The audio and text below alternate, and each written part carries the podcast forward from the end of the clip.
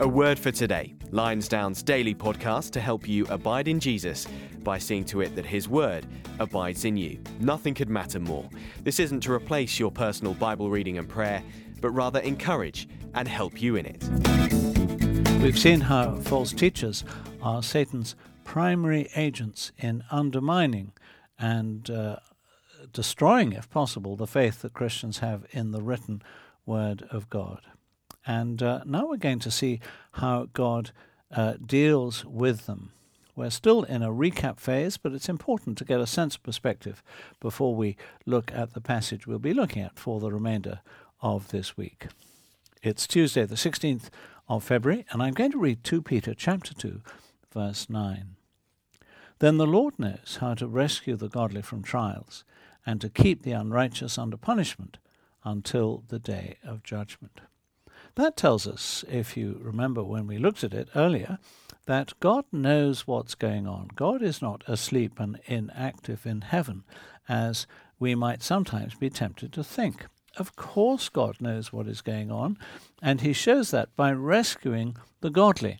By rescuing the godly, He means not delivering them from the experience of trials, but holding them through those trials and keeping them faithful so they don't give in, they don't lose faith, they don't uh, surrender and collapse under the pressure. God rescues them, He keeps them in that sense.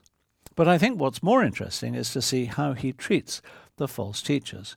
And we're told in the second half of verse 9 that He keeps the unrighteous. That's describing those who are in a wrong relationship with God. They are not reconciled to God through the means He has provided, the cross of Jesus Christ. They are therefore unrighteous. They haven't had the righteousness of Jesus Christ imputed or accounted to them. They are not people of gospel faith. To keep the unrighteous under punishment until the day of judgment. Now that's very terrible indeed, isn't it? It says that God here is keeping false teachers under punishment. He is judging them right now, and He is punishing them in all kinds of ways, mainly by not letting them escape the consequences of their action. And we've seen earlier how uh, false teaching has a way of unraveling and disintegrating the thinking processes of the false teachers, depraved in mind and so deprived of the truth, as uh, Paul wrote to Timothy. And God is doing that until the day of judgment. So it seems that there really is no hope for them. They are those who have rejected the truth. They have committed the unforgivable sin of rejecting forgiveness. And those who do that are indeed unforgivable. So it's important that since God holds them under punishment in that way, we should understand uh, God's position on false teachers. He is not uh, calling us to convert them and to engage with them. Indeed, quite the opposite. You may remember we looked uh, last week at uh, verse 16, where we read the story of Balaam, who was the arch false teacher, the archetypal false teacher, the greatest false teacher, human false teacher the world has ever seen. And verse 16 told us that he was rebuked for his own transgression. A speechless donkey spoke with human voice and restrained the prophet's madness. You remember we saw how God deliberately humbled Balaam by using the humblest agency uh, he could think of, a jackass, which uh, I think are, are known the world over for being stupid animals. He used a talking jackass to instruct Balaam. God was not going to dignify Balaam with status. He didn't raise up a brilliant teacher with huge amount of learning and pastoral experience to meet Balaam and graciously talk through the issues with him. He just used a talking donkey. And the message to us was that we should not engage with false teachers for that reason. God does not want them dignified in that way. Since He is holding them under punishment until the day of judgment, what is the point of engaging with people in that particular situation? And indeed, that idea that comes out here in 2 Peter 2 is presented elsewhere in the Bible that we should not engage with false teachers. The Lord Jesus Christ in Matthew 15, verse 14, said of the Pharisaical establishment, false teachers, if there ever were false teachers, let them alone. Just leave them alone. Uh, Paul wrote to the church in Rome in Romans 16, verse 17, uh, on the topic of those who break up fellowships and bring problems. They are troublemakers and false teachers. He said, avoid them. Just avoid them. Uh, Paul, writing to, to Timothy in 2 Timothy chapter 3, verse 5, said the same thing avoid such people. That was the culmination of his description of false teachers, those who uh, purport to teach the gospel but deny its power. Avoid them, he says. Avoid such people. Uh, Paul, in writing to the Corinthian churches, says, But now I'm writing to you not to associate with anyone who bears the name of brother if he is guilty of sexual immorality. He said earlier that if somebody is guilty of sexual immorality and not calling themselves a brother, then that's fine to associate with them. How else are we going to reach out into the world? We can't leave the world. We want to reach uh, everyone in the world, especially those who are guilty of sexual immorality.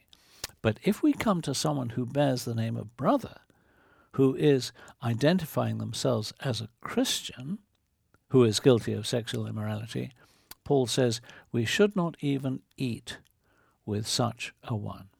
Because what we do if we do that is we lend them credibility and we confuse other people. And then you may remember we looked earlier at the Apostle John when he was talking about false teachers. He said, eh, this is in 2 John, verses 10 and 11, if anyone comes to you and does not bring this teaching, that's gospel teaching, do not receive him into your house or give him any greeting, for whoever greets him takes part in his wicked works. Do you see what John is saying there? He's saying, if you do offer them hospitality or you engage with them, what you are actually doing is participating in their wicked works. They're not going to be changed. They are being held un- under punishment by God until the day of judgment. You're not going to win them over. So don't give them credibility by somehow thinking you can. Do not engage with them. Imagine that uh, you were on the staff of uh, a British armoured division in the Second World War. I'm sorry to use military analogies, but don't worry, you've only got uh, two more weeks uh, to have to bear such analogies. But imagine it's 1944 and you're on the staff, as I say, of a, British armoured division, and you're fighting against the Germans across enemy occupied France. And you hear very sadly that your commander is killed, and uh, a new commander comes into uh, the headquarters and he is wearing a British uniform, but he clicks his heels and gives the Nazi salute, quickly correcting it to a British salute, and then says in a heavily accented German uh, accent that he is your new commander. And as you look at him, you notice the outline of a swastika uh, armband underneath his sleeve, and you see a little knight's cross um, dangling around his neck, one of the German uh, military decorations. And you would surely think to yourself, hang on a minute, this guy shouldn't be in charge of our armored division. He belongs in a prisoner of war camp.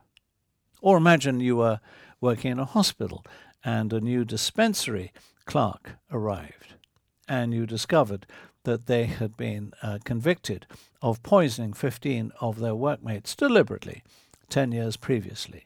You wouldn't want that person dispensing medicines to others or a nurse who had perhaps been convicted 10 years ago of murdering patients. You wouldn't want that nurse back in the hospital on night duty alone with vulnerable patients.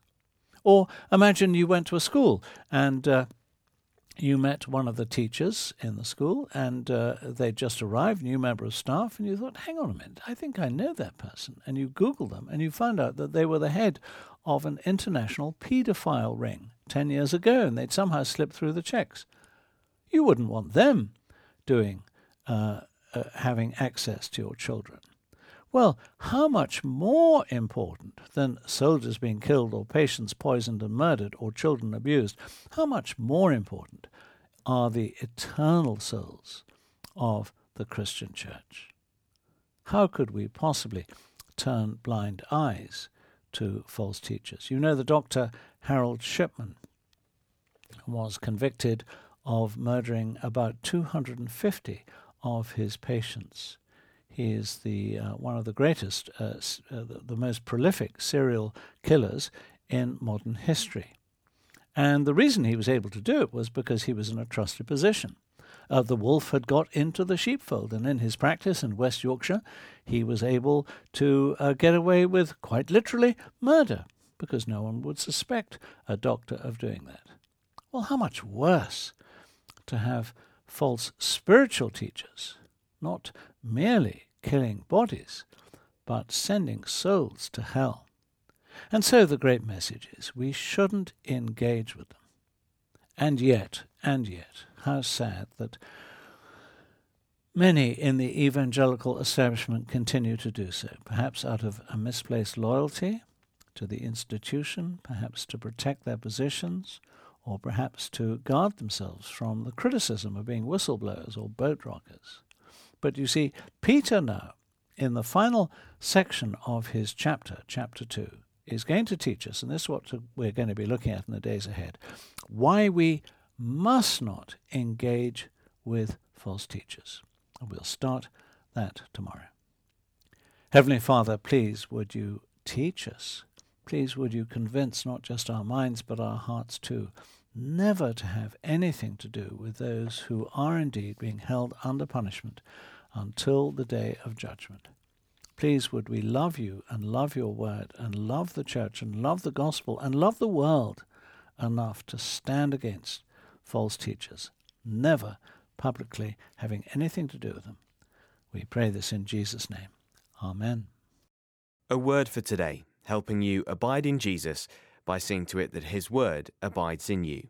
This podcast was brought to you by Lionsdown at lionsdown.org.